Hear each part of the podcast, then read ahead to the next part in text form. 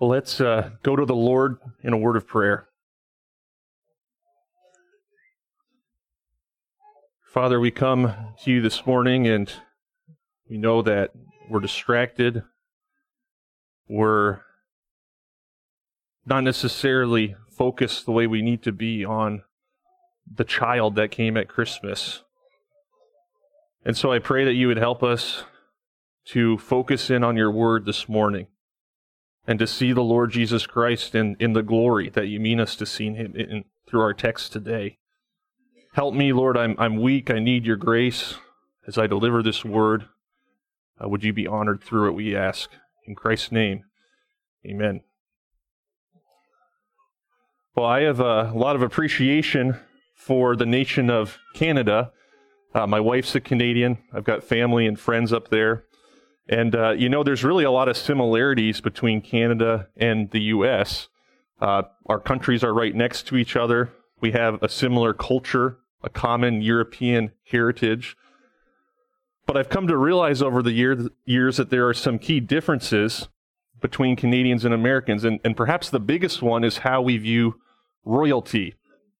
See, here in America, we don't like royalty very much. We told King George to take a hike, and we meant it too, didn't we?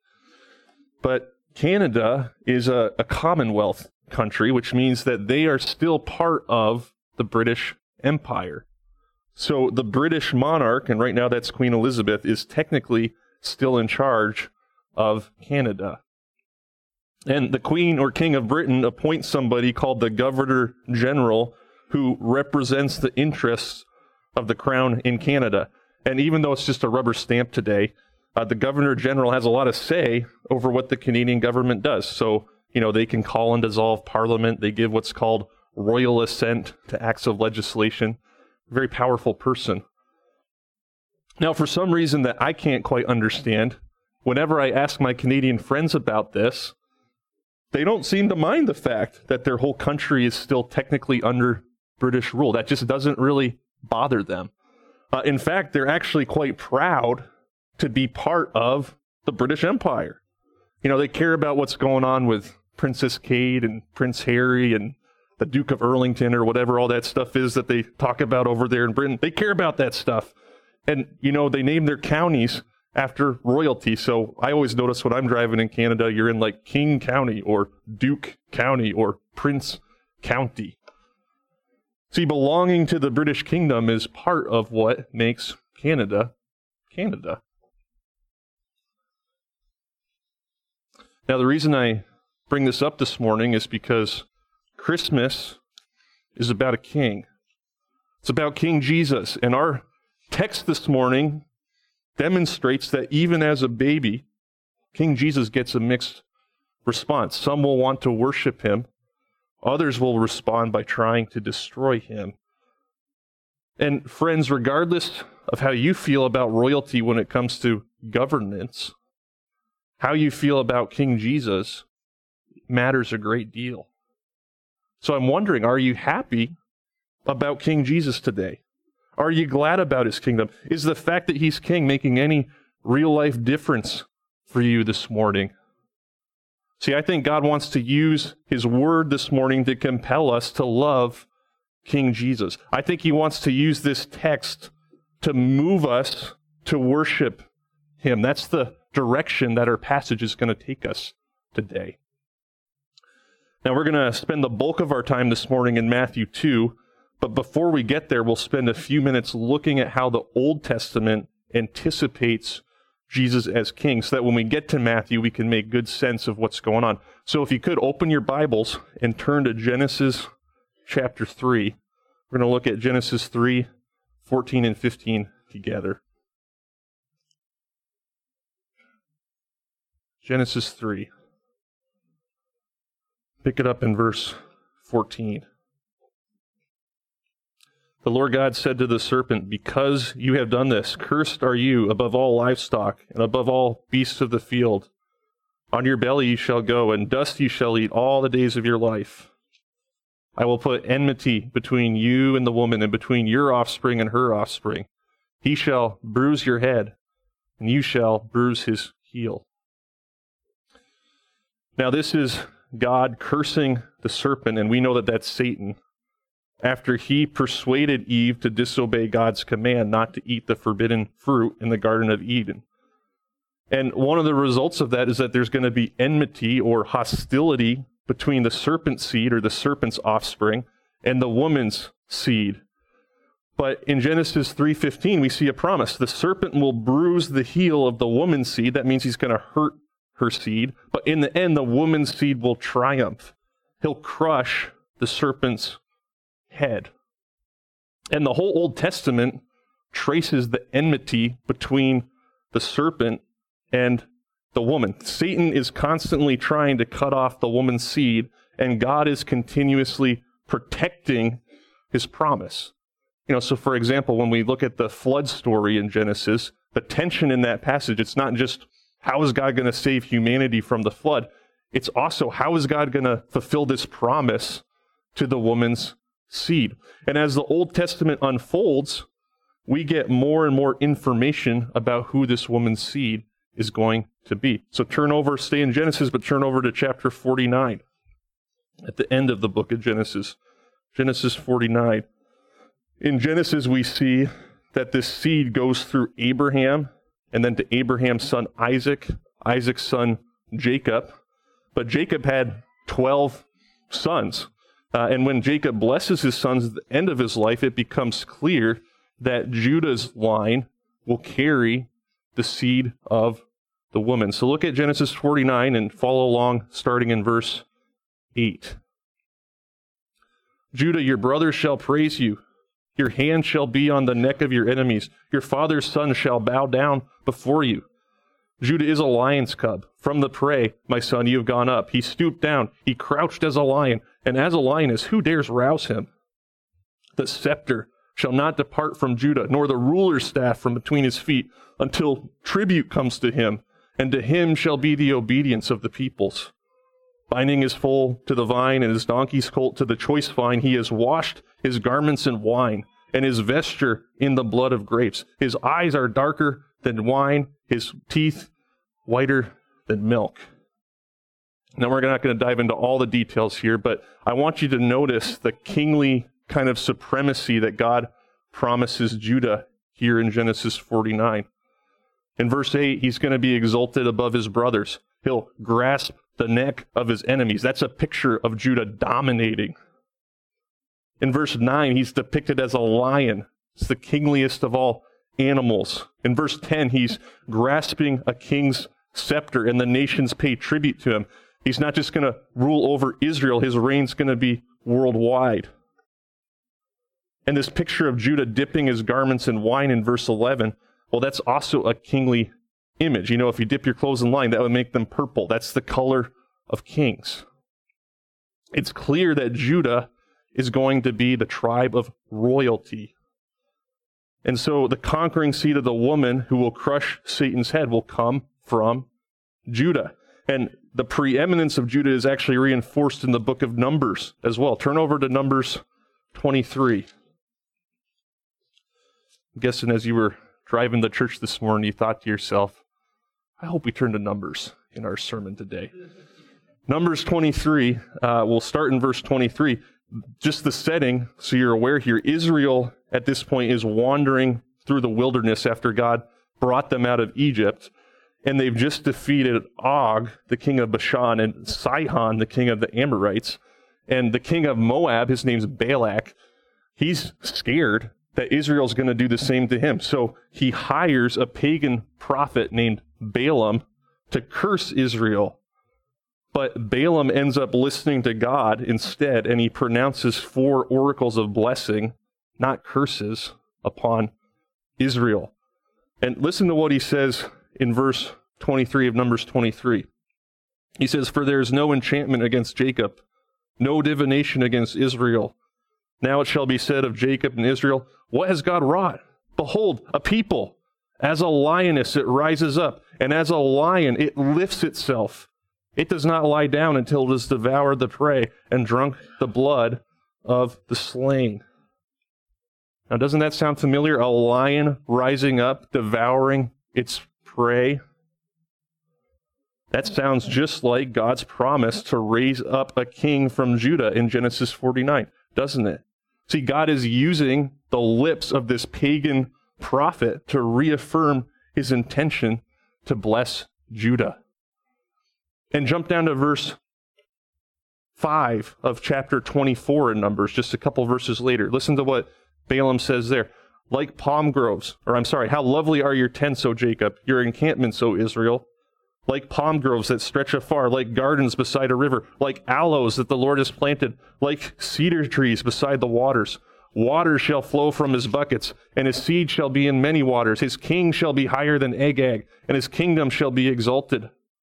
God brings him out of Egypt, and is for him like the horns of the wild ox. He shall eat up the nations, his adversaries, and shall break their bones in pieces, and pierce them through with his arrows. Then get this in verse 9.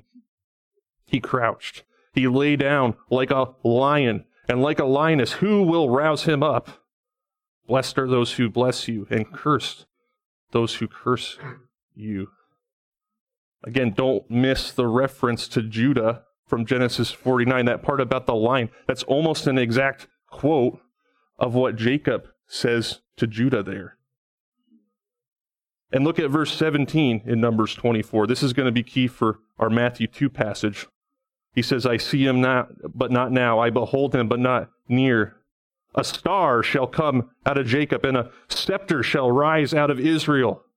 It shall crush the forehead of Moab. Boy, that sounds a lot like Genesis 3:15. And break down the sons of Sheth. Edom shall be dispossessed. Seir also, his enemy, shall be dispossessed.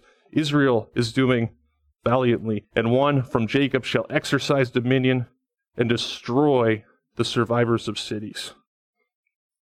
And do you see how significant this promise of a king is in the Old Testament? And we already read from 2 Samuel earlier, so we're not going to do that again. But just to recap, God promised that he would establish an eternal kingdom through one of King David's sons. So we know that there's a king coming who's the seed of the woman. Not only that, but from the tribe of Judah. Not only that, but from the house of David. And the promise to make David's descendant king forever, well, that's the key messianic promise in the Old Testament. Even after Israel was exiled, they continued to hope in a coming king from the line of David. See, the Old Testament anticipates the coming of God's king who will crush Satan's head. And we could look at passage after passage after passage to affirm this. And in Matthew, we see that that promised king has finally arrived. That's why Matthew starts with Christ's genealogy. You know, that's not just a list of names. One of the main points that Matthew is making there is that Jesus is the promised king from David's line. It's also why the angel, when he addresses Joseph and tells him not to be afraid to take Mary as his wife, he calls him Joseph, son of David. See, he says that because he's highlighting the kingly heritage of Christ. And when Matthew quotes Isaiah 7:14 concerning Jesus, that's the verse that says, a virgin shall conceive and bear a son, and you shall call his name Emmanuel. Well, that promise in Isaiah was spoken directly to the house of David. See, Matthew is going through great lengths to make sure that we recognize that Jesus, the promised king, has arrived on the scene. And that brings us to our text. Let's turn to Matthew 2, and we're going to read the first 12 verses together. Matthew chapter 2. After Jesus was born in Bethlehem of Judea in the days of Herod the king, behold, wise men from the east came to Jerusalem, saying, Where is he who has been born, King of the Jews? For we saw his star when it rose and have come to worship him. When Herod the king heard this, he was troubled, and all Jerusalem with him. And assembling all the chief priests and scribes of the people, he inquired of them where the Christ was to be born. They told him, In Bethlehem of Judea, for so it is written by the prophet. And you, O Bethlehem, in the land of Judah, are by no means least among the rulers of Judah, for from you shall come a ruler who will shepherd my people Israel. Then Herod summoned the wise men secretly and ascertain from them what time the star had appeared. And he sent them to Bethlehem, saying, Go and search diligently for the child, and when you have found him, bring me word, so that I too may come and worship him. After listening to the king, they went on their way, and behold, the star that they had seen when it rose went before them, until it came to rest over the place where the child was. When they saw the star, they rejoiced exceedingly with great joy. And going into the house, they saw the child with Mary his mother, and they fell down and worshipped him. And opening their treasures, they offered him gifts, gold and frankincense and myrrh. And being warned in a dream not to return to Herod, they departed to their own country by another way.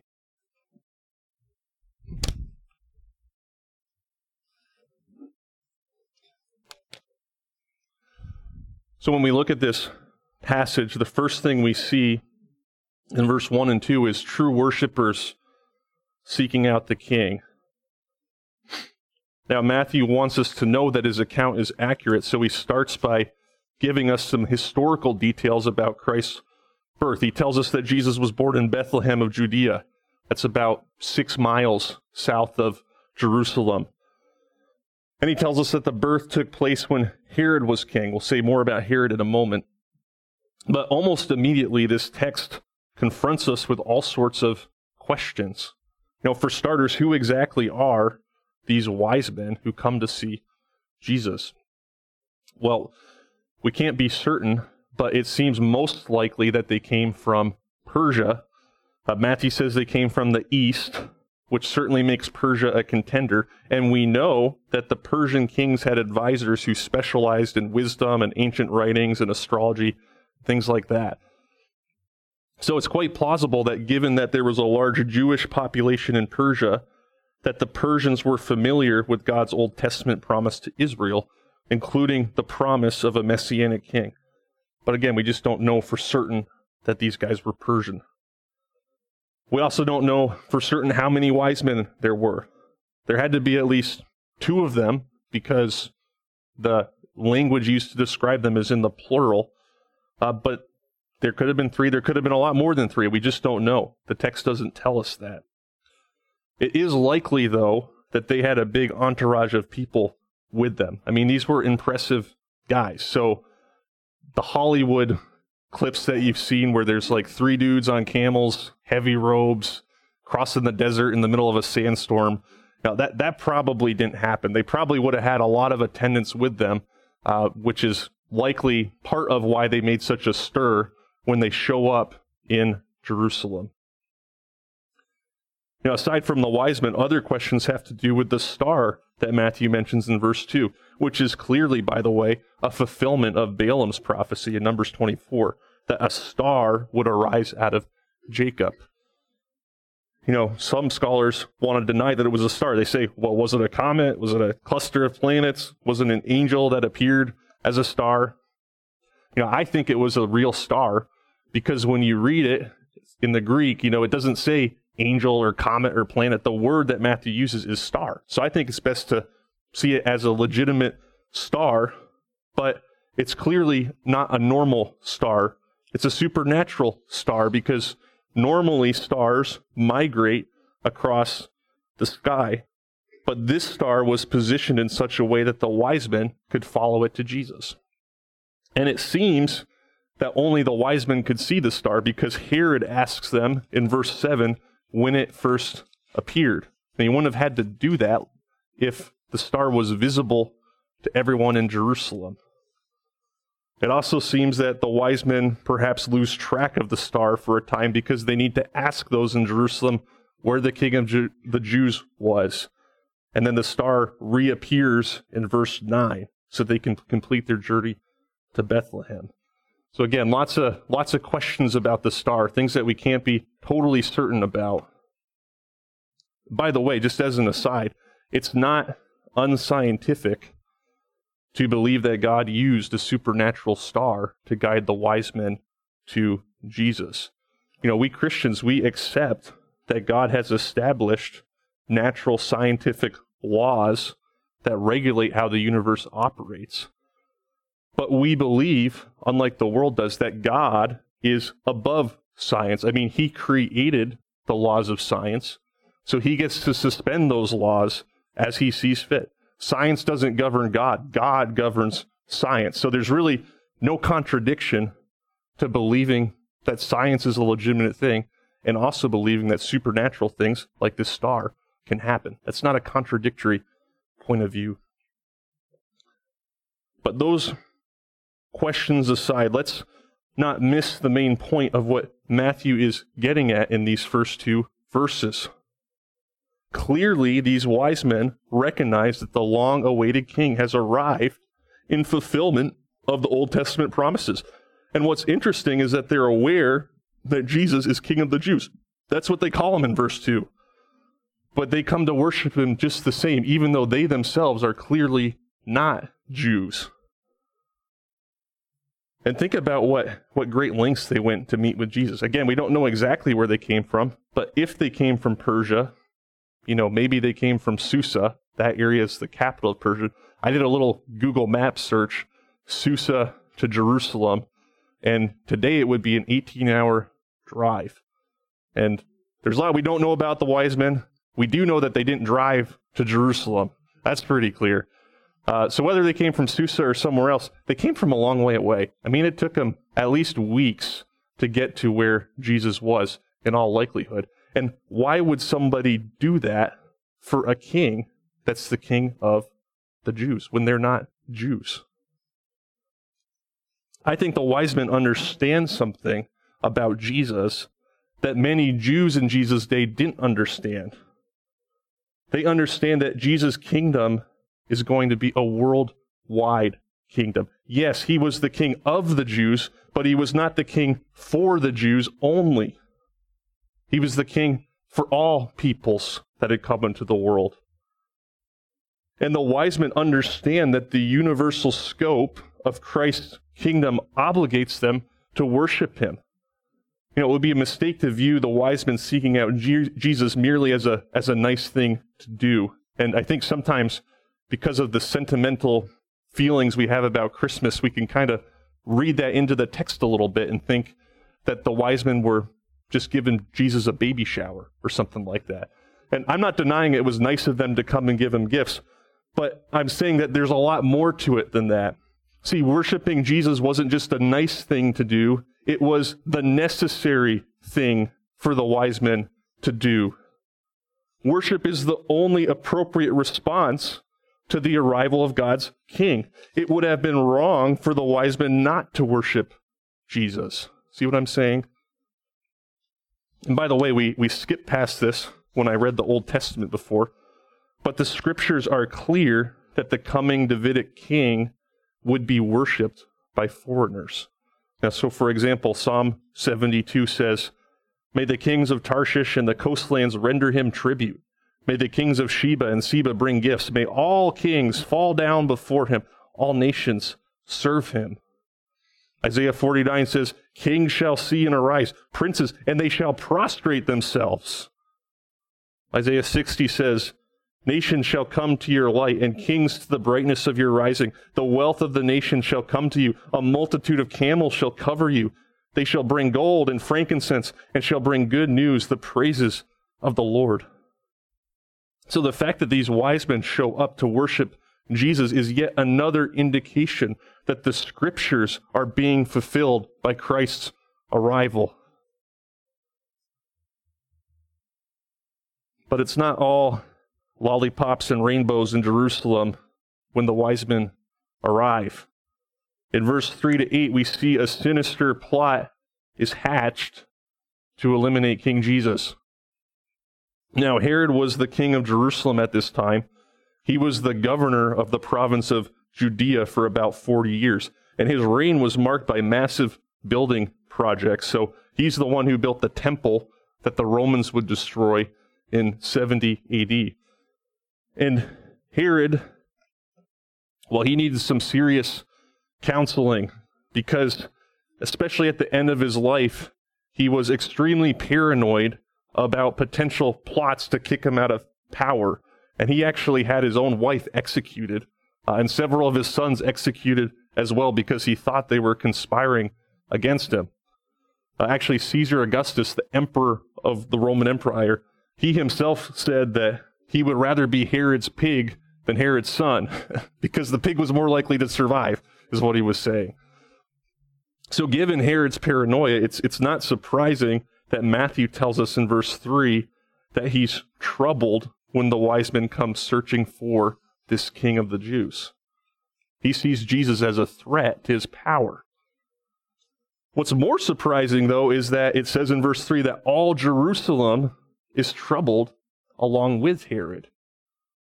I mean, just think about that. The Jewish people, who have the most reason to be happy that the Davidic king has arrived, turn out to be troubled by his arrival.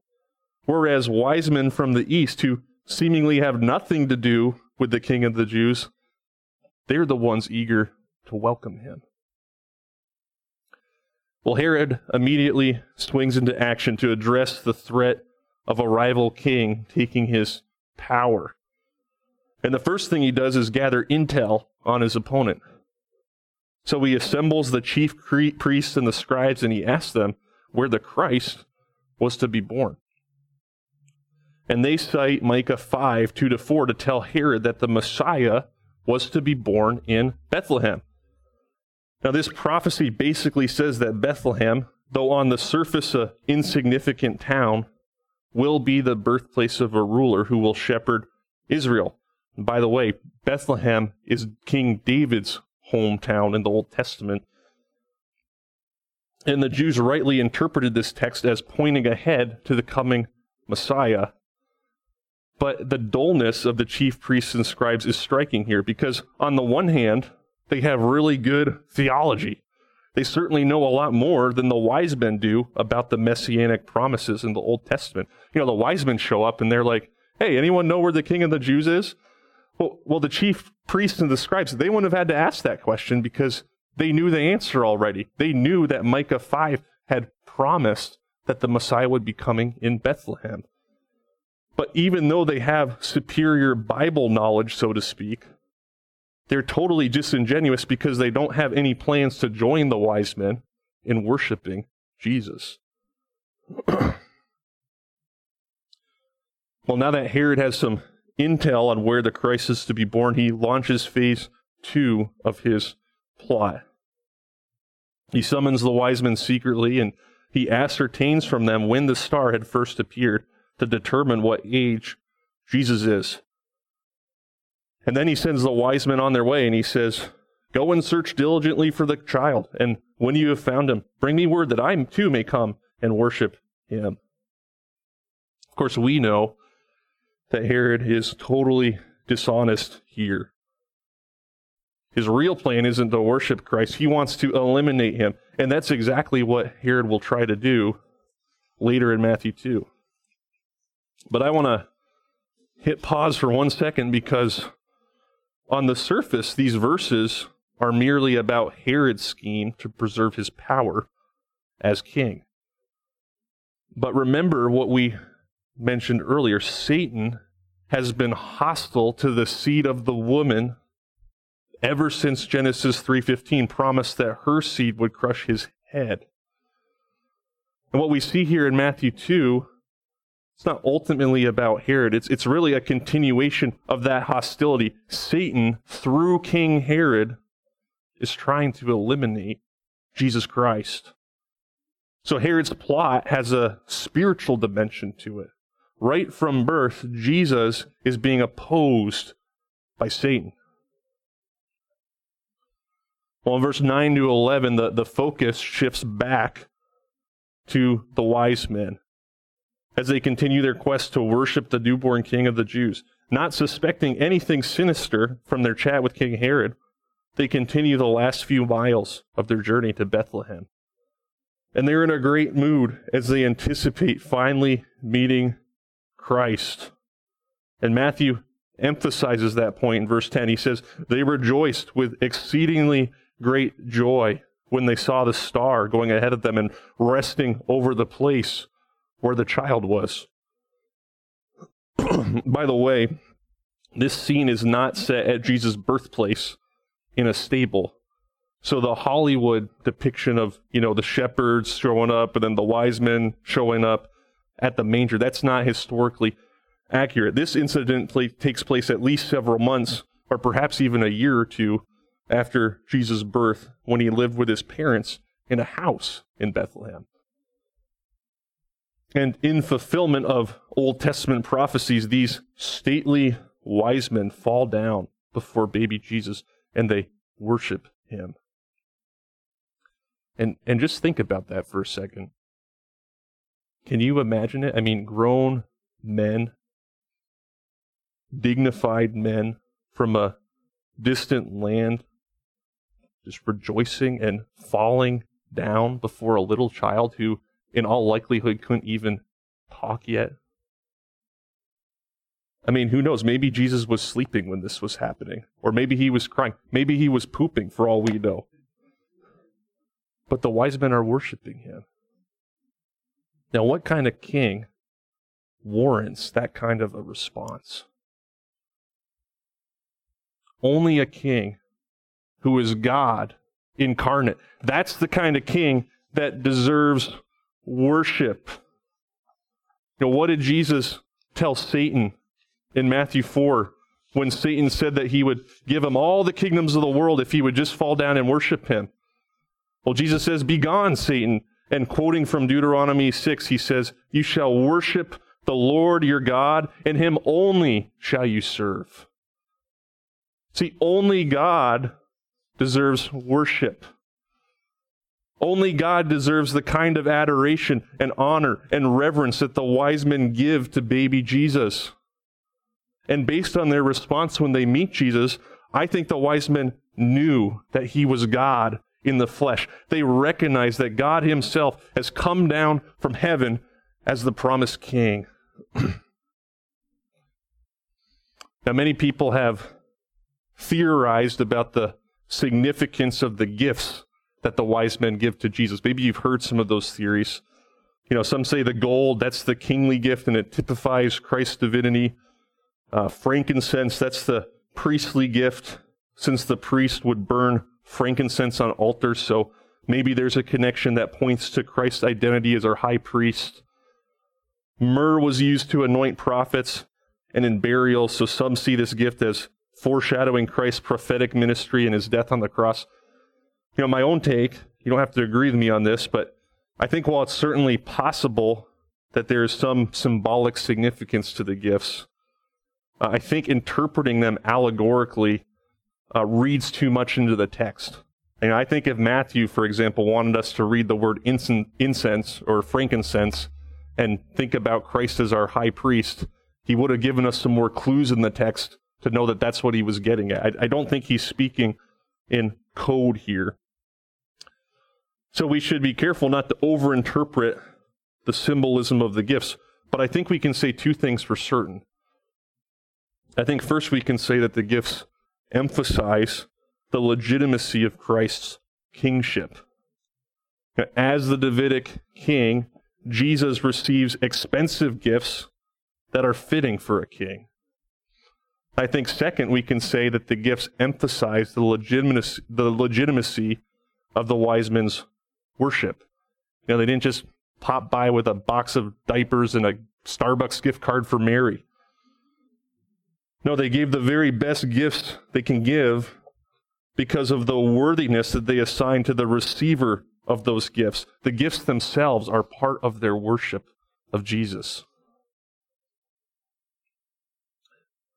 Well, if we're reading Matthew 2 with that Genesis 3:15 promise in mind, that the woman's seed will crush the head of the serpent, it's no surprise that Herod's plot to destroy Jesus is foiled. As he did throughout the entire Old Testament, God preserves his seed, and the angel warns the wise men not to return to Herod, and so they depart to their homeland by a different route. And Herod must move to plan B, to get rid of Jesus. But that's a different story for a different sermon.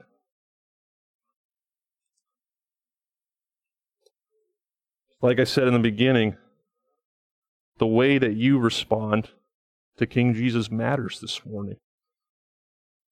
You see, King Jesus deserves your worship. So I want to ask you again, how are you feeling about King Jesus today? Are you excited about him? Is the fact that he's king making any real life difference for you? You know, a couple weeks ago, I was out on a walk with my 2-year-old son. It's actually more of a run because he likes to run down the sidewalk. And so we're jogging on the sidewalk, having a great time. And I let him get a little too far ahead of me, further than I should have. And all of a sudden, out of the blue, he just ran onto the street. And sure enough, there's a car coming. And thankfully, it wasn't right on top of him, but it was close enough that driver, not being very alert, might have not seen him in time. And of course, as a parent, the nanosecond you detect your kid is in danger, your body just reacts. And so, you know, my normally cat-like reflexes went into cheetah mode, and I just bolted and I just snatched him out of harm's way. And Mr. Judah became reacquainted with Mr. Stroller for the rest of that walk. But you know, my son, being only 2, was completely unfazed by that situation because he had no clue that he was in any danger. And as a result, he had no appreciation for the fact that I rescued him from that dangerous situation. It just kind of went over his head. You know, you and I are an awful lot like 2-year-olds when it comes to our understanding of our salvation, aren't we? We don't really grasp the danger that our souls were in prior to Christ. We don't really comprehend how close we actually were to facing God's judgment. You know, the famous preacher Jonathan Edwards, he described unbelievers as a spider just dangling over the fires of hell. But we have a hard time resonating with that idea most of the time. We don't easily think of our condition outside of Christ as being all that perilous. And as a result, our gratitude and worship of Jesus Christ, it's a bit muted. It's a bit flat, a bit weak, a bit mechanical. See, brothers and sisters, if we are to be excited about King Jesus and worship him the way the wise men do in our text, God must open our 2-year-old-like eyes to the magnificence of our salvation. I mean, do you realize, brother, that before Christ arrived as king, Satan ruled you as a tyrant? He had you imprisoned in sin with no escape, and you were all too happy to be his prisoner. You had no regard for God. You had no remorse over your sinful condition. Do you realize, sister, that apart from Christ arriving as king, salvation wasn't possible for you? No effort on your part could have changed your stony heart and made you fit to stand in God's presence. No pleading or sobbing or begging on your part could erase your sin or save you from certain judgment. But just like Herod's plan to eliminate Jesus was foiled by God, Satan's plan to stop King Jesus from saving you failed. See, you were out on the street, unaware that God's judgment was barreling full speed towards you. But King Jesus leapt into action. He snatched you out of the pathway of God's judgment, and he took the hit on your behalf. On the cross, God ran over Jesus with his wrath. Jesus willingly stood on the pavement in your place, even though it was your sin that put you in harm's way. He could do that because he was the God-man, the only human ever to live a sinless life, and therefore the only human capable of becoming a substitute for you. And God accepted his sacrifice and resurrected him from the dead to reign as your eternal, unconquerable, undethronable king. Satan's head was crushed by Jesus Christ once for all. Now, perhaps some of you are still living under Satan's tyranny this morning, as evidenced by the fact that you're living in sin. I'm here to tell you that King Jesus is willing to add you to his kingdom today. If you call out to him for salvation and repent of your sin, he'll leap into action. He'll save you from the path of destruction that you're stuck on. Believe on the Lord Jesus Christ today and be saved.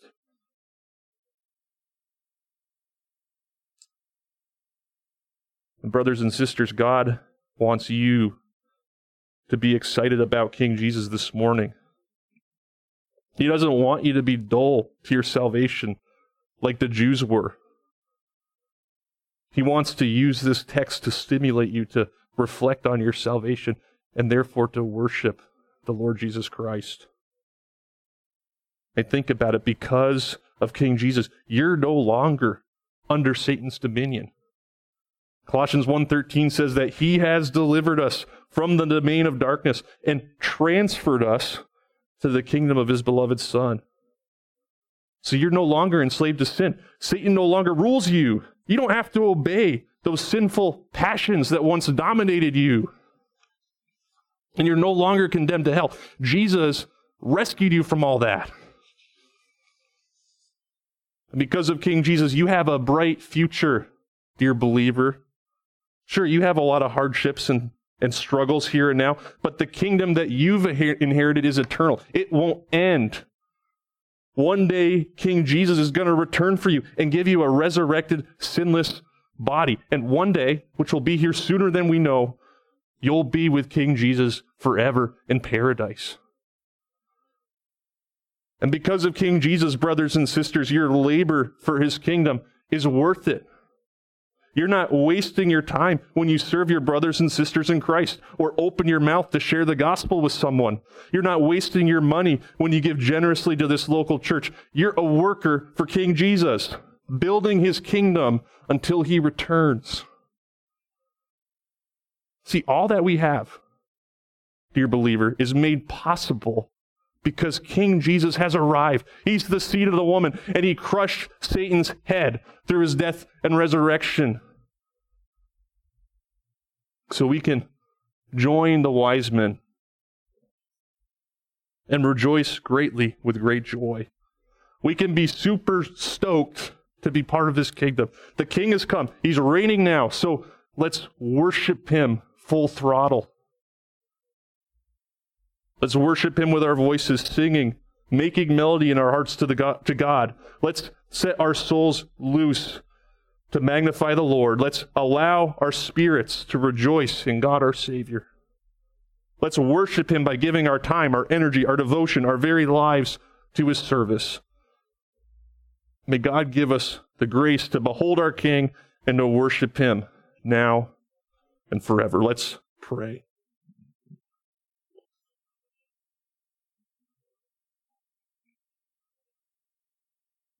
Father, we confess that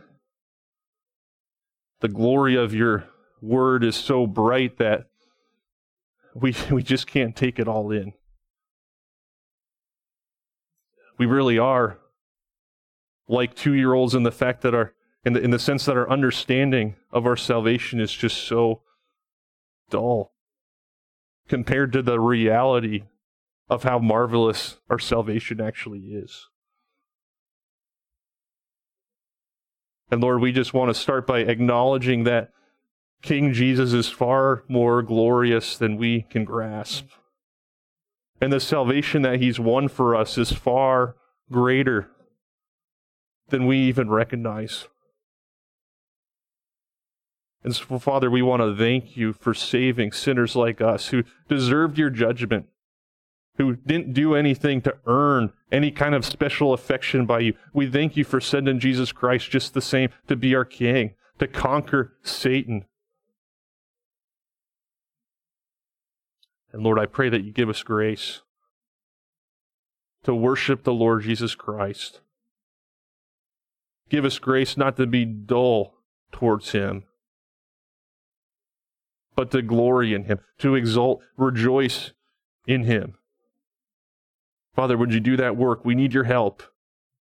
We thank you for this time we've had in your word, and we pray all this in Christ's name. Amen.